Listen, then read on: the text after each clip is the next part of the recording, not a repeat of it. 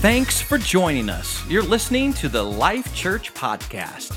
In these episodes, you will hear encouraging messages from our weekend services. If you'd like to know more about us, watch a live stream, or find the closest Eastern Iowa campus near you, go to lifechurchnow.org. Well, Matthew 5 8, this is Jesus speaking, and it's actually part of the Sermon on the Mount, and specifically the, uh, the Beatitudes part of the Sermon on the Mount. And Jesus says, Blessed are the pure in heart, for they will see God. Blessed are those who are pure in heart, for they will see God. When I was a young man, a young pastor, I just, it was a little Puerto Rican church that we planted in a little town called Leesville, Louisiana. And um, uh, it was next to a military base, so there was quite a few uh, Puerto Ricans that, that, were in the military. In fact, my, my little church was just all military for the most part. And uh, I remember back in those days, I used to, uh, I, I, we, I used to wear a suit and tie every Sunday morning to preach. So like not like this with, with, a tie and a suit, you know. Nothing wrong with that, but just that's what I used to do. I feel a little bit more freedom right now to not have to do that anymore. But I remember this particular Saturday. I woke up Saturday morning and I thought, man, I don't know if I've got a clean suit. I, I own two, two suits, and I would interchange them, you know, uh, each Sundays. And, and, and, of course, you know, when you own two suits, then you have like a dozen ties. You have to make the suit look different week after week, you know, with different ties. But, anyways, so I had these two suits, and I knew that one of those suits was balled up in a corner because it was meant to be taken to the dry cleaners. And then the other one was hanging in my closet. So I go to, to pick the one out of the closet, and I realize that the week before, I was holding my son in my arms, and he spit up on my suit and then I didn't think, you know, kind of wiped it off, didn't think anything of it, put it, hung it back in the closet, and that was going to be next week's suit. And I didn't, wasn't factoring the whole thing in there. And I realized that I had a dirty suit. And then when I went to go get it, it's not only dirty, it smells funny, right? So, so I, I remember next to the church, close to the church, there was a little dry cleaner. It said, had a sign, you know, a lit sign outside of their building. It said, one hour dry cleaning. And so I took my suit and I went to the dry cleaners and I dropped it off on the counter and I told the lady, I'll be back in a couple of hours. And she said, Oh, no, no, this, this won't be ready until Tuesday afternoon. And I'm like, Wait, your, your sign says one hour dry cleaning, not three days later dry cleaning, right? Something's wrong here. And then she proceeded to tell me, hey, no, yeah, that machine broke a long time ago. We don't offer that service anymore. And I'm thinking, Take the sign down. Well, you're false advertising. You're telling people you could do this, but you really cannot do this. And so, if Jesus was in Leesville, Louisiana back in 1987, 88, when this all happened, he would say this Blessed are you who stop hanging up signs on the outside that don't reflect who you are on the inside. And so, today we're going to talk about our fifth value called authenticity. This is how it goes. Telling the truth or living truthfully is another way how we would say that. Telling the truth allows us and the people we're in relationships with to experience freedom and growth. So we live a life that is transparent and truthful. It allows us, we have this freedom to, to actually build relationships around truth. Okay, it goes on. We reveal who we are, what we love, and what we struggle with the good, the bad, and the ugly. We love, we love to talk about the good. Eh, we're not too excited about sharing the bad and the ugly, right? Like I don't go on, go on Facebook and say, let me tell you how bad I was this week. I usually don't do that, right? And we allow God to, sh- to shape and change us from there. This is our fifth value. We call it authenticity. And it's something that's, I, I wish I had time to give you the backstory into this, but 20 years ago when we were you know, making a decision to launch this church and the values that were going to inform us, um, this became a very real thing for me. At that time, I was doing a lot of demographic research and studies, and I've discovered that the back door of the church was three times larger than the front door of the church, fig- uh, metaphorically speaking, figuratively speaking. That more people were exiting the church than were actually coming into the church. And I was asking questions why. So I did a lot of research and discovered that one of the primary question, one of the primary reasons that people were leaving church was because of a lot of church hurt. But this church hurt surrounded this lack of authenticity. They were looking back and pointing at their church and say, "Yeah, I thought they were the real deal, but it turns out that they're they've disappointed me. I thought they were truly living for God, but they really weren't." And so we developed this. Now, Jesus in this Matthew passage we just read, it's part of the Sermon on the Mount, again, specifically the Beatitudes. And Jesus is teaching in the Beatitudes ways in which we can find true happiness. In other words, blessed can actually be translated, several translations uh, translate the, the Beatitudes as happy are they. Those who, th- those who are Uh, who do these certain things, they find happiness. Jesus is teaching this way. And he says one of the ways is when you have a pure heart. Blessed are the pure in heart. Blessed are those who are not pretending to be more than what they really are. And if you live that way, then you find true happiness. Listen, it's exhausting. It's exhausting to be a full time actor. It's exhausting to pretend to be something that you're really not. But when there's an authentic and pure heart, not a perfect heart, but a sincere, authentic heart, there's blessing to be found there. So Jesus says, Blessed are the pure in heart, for they will see God. Now, the word pure, the here. Greek word is the word katharoi, which basically uh, the idea is sincerity, authenticity. It's undivided. Like a pure heart is one that is pristine, it's, it's, it's clean, it's, it's undivided, it's sincere. In ancient Roman days, they used to, one of the major businesses was the, the business of sculpting, making sculptures. There was a lot of gods to be made, and so they would make little icons that would, you know, you'd put on your shelf or on your mantle. They made these big, gigantic uh, sculptures that would be in your, in, you know, like in the courtyard. And this was, it was just different gods that they would that they would sculpt. And like today, back then, that you had really good sculptors and you had not so good sculptors.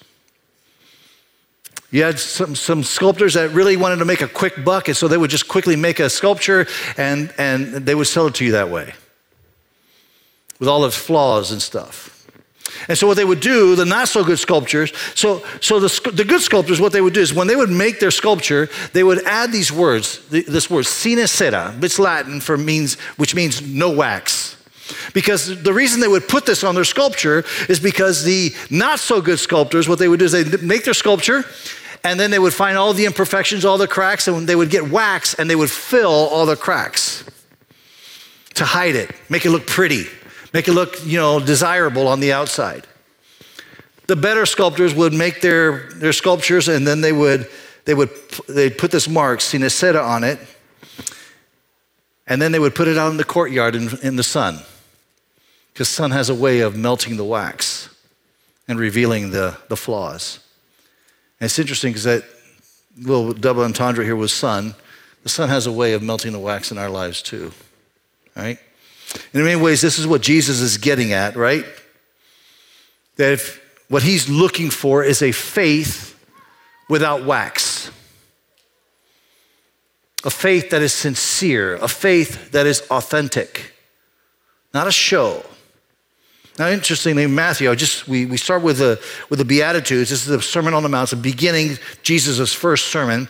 His last sermon that he preached is found in Matthew 23. So Matthew Matthew 5, 6, and 7, Sermon on the Mount, that's his first sermon. Matthew 23 is his last sermon. Matthew kind of bookends the ministry of Jesus with these two sermons. The first sermon is about blessing. Blessed are you of this, blessed are you this, this way, blessed are you. He, he's, he's talking about happiness and being happy. But the final sermon is the woes, the seven woes. You find it in Matthew 23. And what Jesus is pointing out, what Jesus is, is addressing in Matthew 23 is hypocrisy. He's calling the hypocrites. Seven times he says, Woe to you, hypocrites! Woe to you, hypocrites!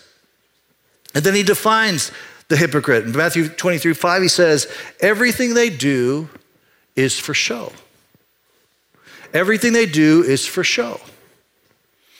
I like how the message version puts it. It says, Their lives are perpetual fashion shows. They're not real, not pure in heart. And so we find that Jesus begins his ministry with Happy are you if you live this sincere life, and woe to you if you live a life of falsity or fakeness. Another way we could say it would be this way Happy are the authentic, but grief comes to the person who isn't real. So, what I want to do is, I want to talk a little bit about these woes, and just briefly about the woes, and kind of contrast so we can understand what authenticity really means, what we mean by authenticity. Number one, living authentically means no more spotlight. No more spotlight. After the Beatitudes in Matthew 5, Jesus says something. He points out what kind of gives a warning in Matthew chapter 6, verse 1. He says this Be careful not to practice your righteousness in front of others to be seen by them. In other words, Jesus said, Be careful not to do the right thing because you're expected to practice righteousness. Be careful not to do the right thing for the wrong reason, which is to be seen. Be careful not to practice your righteousness in front of others to be seen by them. If you do, like if you do it for the show, you will have no reward from your Father in heaven. Be careful not to do the right thing for the wrong reasons, Jesus is telling us. Like exercise your faith in front of others so that they can applaud you. He says, if you do that, here's, what, here's the deal. If you do that, that is your reward. Your reward is that they came up and said, hey, good job on being a righteous person. That's your reward. The applause of men, right? But if you step off the stage, you get out of the spotlight, then God sees what you do in closed doors.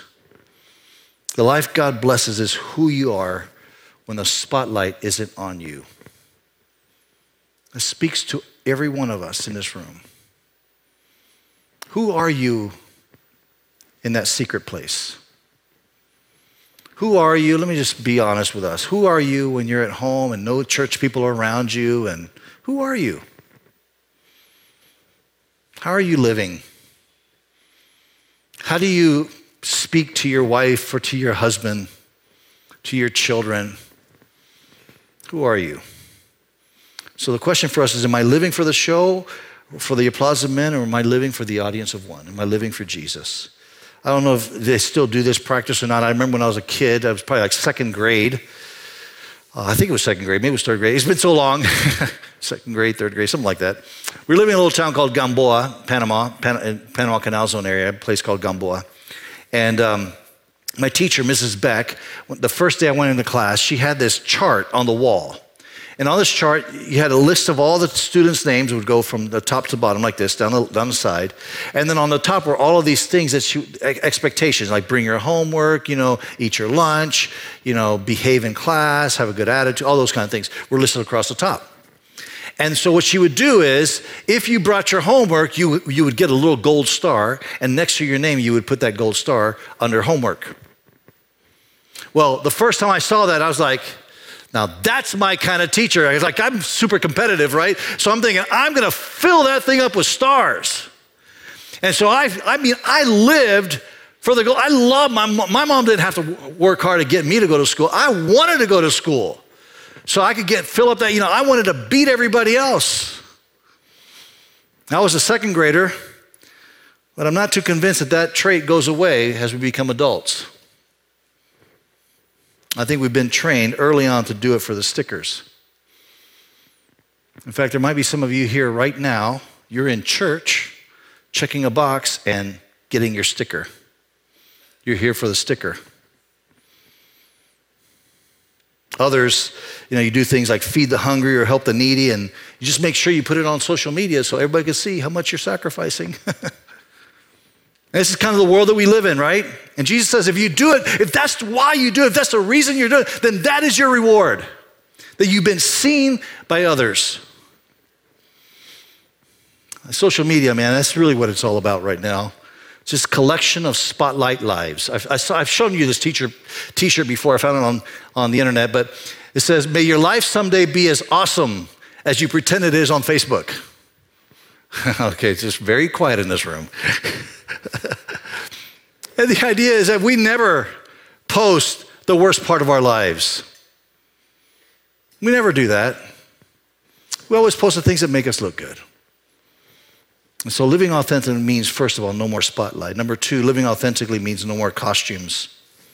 when you read the woes in Matthew 23, you see that Jesus is critical of the religious leaders because they've made their spirituality, they've made all of their emphasis on their outward appearance, like how they were dressing, how they were looking, they were how they would pray. In, there's even one story that, that we read in the Bible where Jesus talks about this, this religious who stands in the courtyard and says, my God, I thank you that I am not as bad a sinner as that guy over there. That's, that's literally how he prays. And it's all about appearance. It's all about, it's all about the external. But if you read scripture close, you realize, you don't have to read that close actually, but you realize what God is mostly concerned about is our heart. He's concerned about where you are inside. And yet they made it everything about the external. He challenges these hypocrites. He says this in verse 5. He says, Everything they do is for men to see. We read that verse. They make their phylacteries wide and their tassels on their garments long. And you're probably listening to this and you're like, well, I really don't know what phylacteries are, so I think I'm safe on this one because I don't, I'm not guilty of this one because I don't even know what a phylactery is, right? Uh, let me show you what a phylactery is. This little box right here on the top of this guy's forehead, he's a, a Jewish uh, a rabbi and Holocaust survivor. And the idea is that they would make these little leather boxes and they would put these parchment, scripture parchment, parchment of scripture in these leather, leather boxes. And they would have one that would go over their forehead and one that they would wrap, there'd be a leather cord they'd wrap around their arms and there would be another one on their, on their forearm. And so the, the, the symbolism behind it was amazing. It was the, this idea that God's word, as I'm walking, and so my forearm, as I'm walking, God's word goes before me. That's the idea behind that one. And then the one over the head means God's word is informing my thoughts and my way of thinking, my worldview. Now, the idea was amazing. The symbolism behind this is powerful. And that was great. They should do that. They, they would wear these while they were praying. But then somebody got this great idea to supersize his phylactery. And so he shows up in church one day with an oversized one, a wide one. And so people notice the phylactery and like, whoa, yeah, how much, I wonder how many scripture verses he got in that one. You know what? I'm going to go home and I'm going to make myself a shoebox sized phylactery. And it became this whole competition thing between them, right?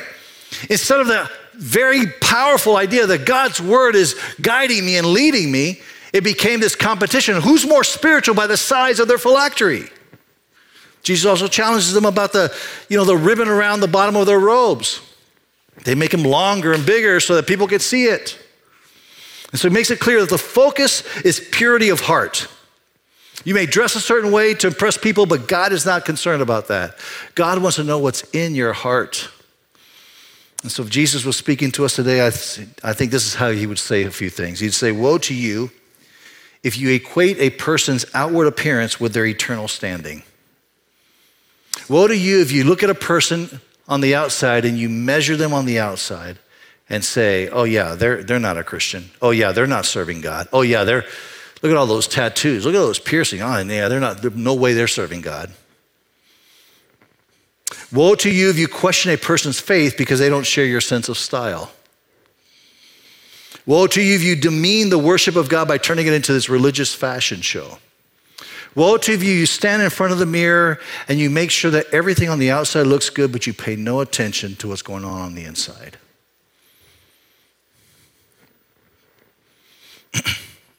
so we need to be careful never to honor traditions and our cultural ideas at the expense of fulfilling the Great Commission. That's exactly what these people were doing. They had made their outward appearance, their outward signs, something that was that would somehow make them better, and it was exclusive. If you couldn't dress like this, if you can memorize this, if you couldn't act this way, then, then you weren't part of it. It was exclusionary. Lastly, living authentically means no more pretending. No more pretending. Verse 3 of, of Matthew 23 Jesus is speaking about the hypocrites. He says, they do not practice what they preach. Like they speak a good game. Sounds good, sounds anointed. Man, they even shout and scream and spit on all that stuff. It's like they're, man, power of God's all over them.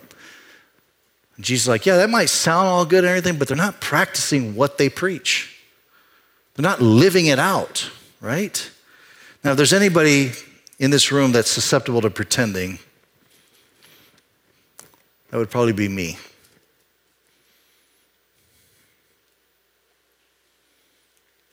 I mean, I get up here every Sunday to tell you how to live.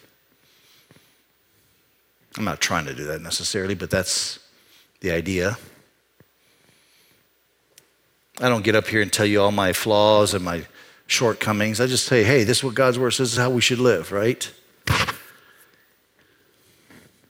Now, I don't know if there's a, maybe a, a weakness inside of me that would want to pretend. I'm not sure if, if it's this, if this, ex, ex, this idea, I think you have an expectation of me of the, as the lead pastor that I should be a certain way or act a certain way or talk a certain way or dress a certain way. I just want you to know, though, that, yeah, I stand here every Sunday morning, but I'm just a human being. I'm sure you didn't doubt that at all, like, but like all of you. I'm a regular person. I I make mistakes along the way. And I want to be real. So I started thinking, what can, what can I do to share with them that that's true? I started thinking about some things I might share, and it got scary really fast. it's like, nope, I'm not going to talk about those things. not, not to them, not now at least, right? I could talk to you about holes in the sheetrock of my house or on a door in my house where I got so angry with my son that I wanted to punch him in the face, but instead of punching him in the face, I, I was so angry, I punched a hole through a wall.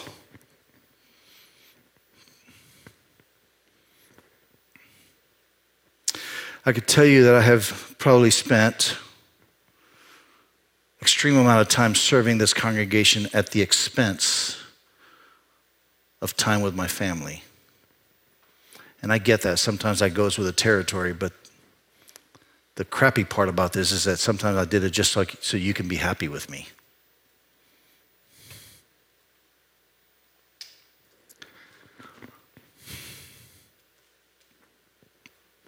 I tell you a lot of things, but this whole journey of authenticity started a long time ago for me. I, I don't have time to get into the whole backstory, but I came out of a ministry in the 80s of a well-known televangelism televangelist who's known all over the world, and um, we flocked to his Bible college, and we were there and almost worshipped the ground that he was walking on, and only to discover that he wasn't really living what he preached. And um, I remember driving after the failure and the public failure and all that stuff. I remember driving to the church that I was pastoring in Leesville, and um, talking to my wife and just crying all the way there.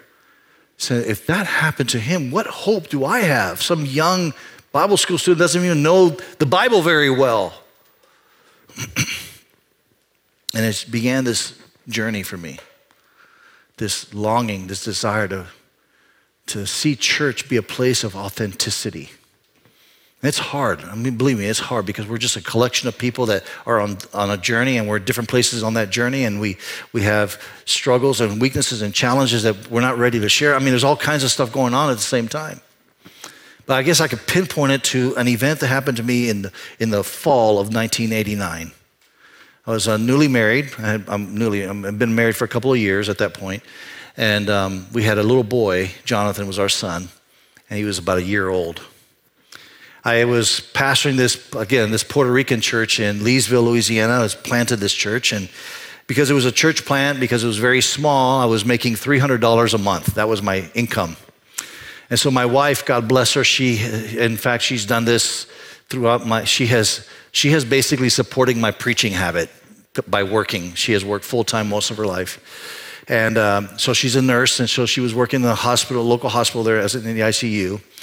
And um, our, our, our agreement as a husband and wife and parent was that she would get up early in the morning, go to work. She had to be at work before seven, so she would drop Jonathan off at the at the nursery, which was at the daycare, which was in our church.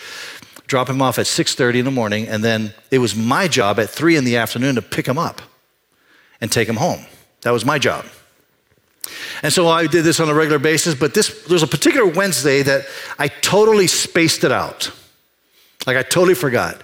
Instead, some pastor friends of mine said, hey, let's go play some racquetball. So we went and played racquetball all afternoon long on a Wednesday. And so I'm playing racquetball. It's about five o'clock in the afternoon. Get back from this racquetball game. I get to the church. It's Wednesday, and so we had services on Wednesday night. So I'm in the sh- there's a shower at our church building where I was taking a shower, getting ready for service. And while I'm showering, I, it dawned on me, you forgot to pick Jonathan up, and it just a terror just exploded in my head because not just because of Christy, because I should have been terrified about Christy um, being hurt and disappointed like that, but also Ruth Bailey, who was our daycare director. She was like, she was a, I mean, she was like a commander in chief kind of personality, and you, if you didn't pick up your child at the right time, she was calling you. She was demanding that you'd show up. Uh, you know, she was going to find you. I mean, this is how she was. So I was certain that I was going to get out of the shower and there was going to be like a wanted poster with my mugshot on it saying, Where's Pastor Rich Greene? He's under arrest for, for not picking up his child. Well, I, I tried calling Christy after the shower and she's not answering the phone. I just knew she was infuriated with me. And finally, right before service, she calls me and service about to start about 7 p.m. So she calls me around 6:15 or something like that. She says, "I'm coming to the church. I've got Jonathan in the car with me. I'm dropping him off. You're going to take him to the nursery, and I'm not going to church." And I'm listening to this, and I'm, and I'm begging her, "Please don't do that," you know. And I'm begging her not for the right reasons. I'm begging her not to do that because I don't want to look bad that my wife is not wanting to go to church. So she shows up, and literally, like, you know, like you, you, I have the screeching sounds of the tires, you know, pulling into the parking lot. I, she rolls the window down. She says, Get Jonathan. I get Jonathan. And she speeds off, you know.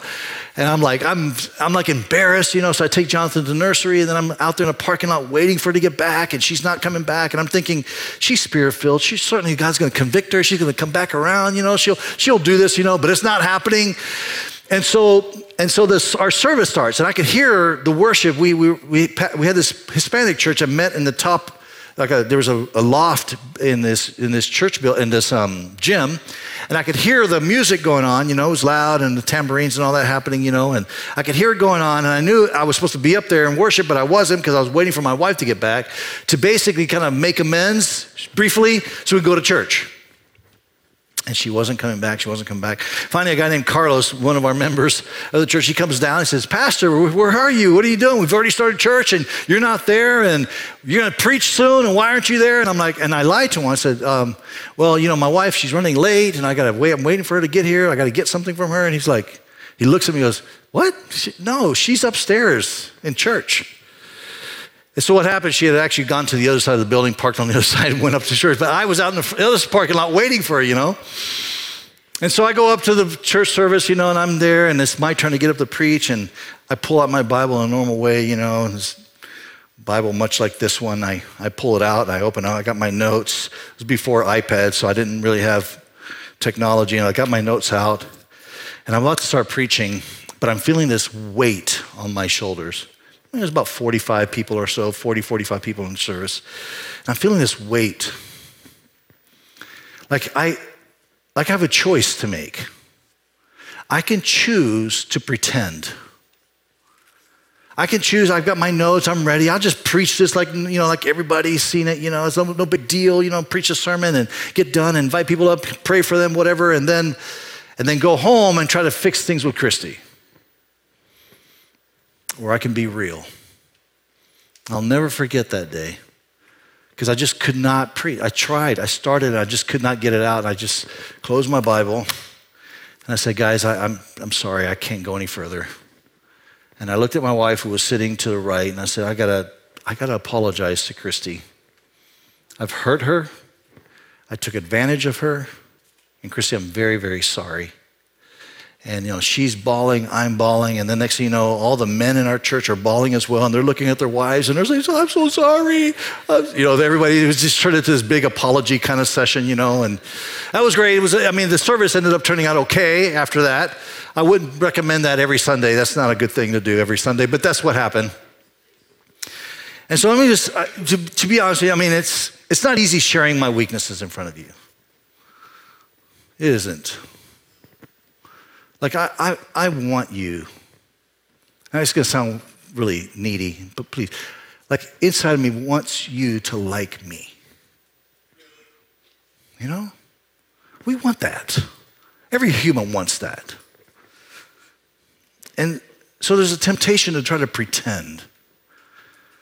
But then as I think about this and I realize that my wife and my son and my grandkids attend this church, and it hits me no, no, no. I want them to know that this is what church is supposed to be like. This is what church is supposed to be. It's supposed to be a place of authenticity, a place where we live our lives exposed to God and also exposed to a select few people around us who can pray with us and encourage us and build us up. And that we stop living with mass and we stop living for the sticker. I don't want this place to be a place where you just come and every day, every Sunday you come and you faithful, maybe even giving the offering, that's one sticker. And you, sit, you were here at church in attendance, that's another sticker. Hey, and you smiled at people on your way out, that's another sticker. I don't want that. You don't want that. What you want is to come into this place real and authentic and expose your heart to God and let the Holy Spirit begin to do a work in your heart that transforms you and changes you. And then you share with people around you that, that, are, that, that, that you're doing life with so they can know this is the journey that you're on. It's there that you find freedom. Jesus says it, blessed are you, blessed are those who have a pure heart because they will see God. You're blessed if you're authentic and sincere because then you are in the presence of God. I'm going to ask us to stand. We're going to pray. and um,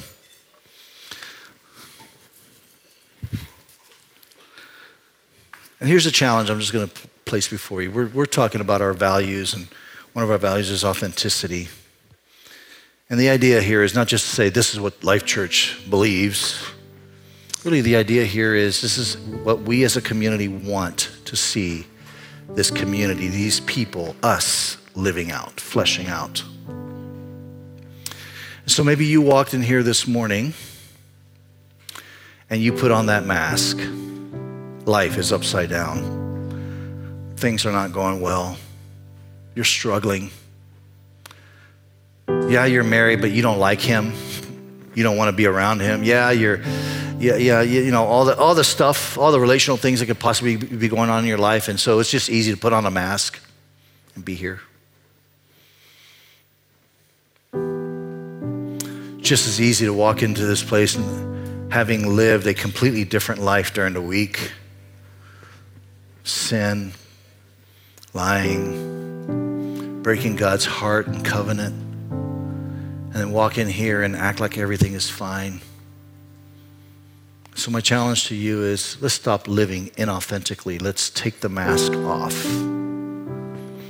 Let's expose ourselves to the Holy Spirit and to what He wants to do in your life and your heart. That's what He wants. He wants to transform you. And it stops, it starts when we stop pretending. Amen. Amen. I'm going to pray for us, and we're going to, we have prayer teams here in left and right. If you're here and you like prayer, I would encourage you to step out. They'd love to pray with you. We're going to spend a moment here in worship, and while we're worshiping, you have an opportunity to step out for prayer, okay? Let's pray. Father, we just want to thank you, Jesus, for who you are. We thank you, Lord, that you didn't come with pretense, you didn't come to establish some kind of religious system.